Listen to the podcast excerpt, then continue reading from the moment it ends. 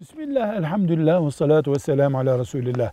Bir çocuğun süt annesi olmak için çocuğun emmesi şarttır diye bir kural var mı? Hayır.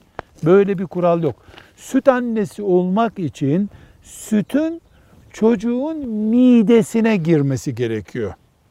Bu süt biberonlu olur, tasa dökülerek olur, kaşığa konarak olur. Önemli olan süt mideye girdi mi girmedi mi ona bakacağız. Velhamdülillahi Rabbil Alemin.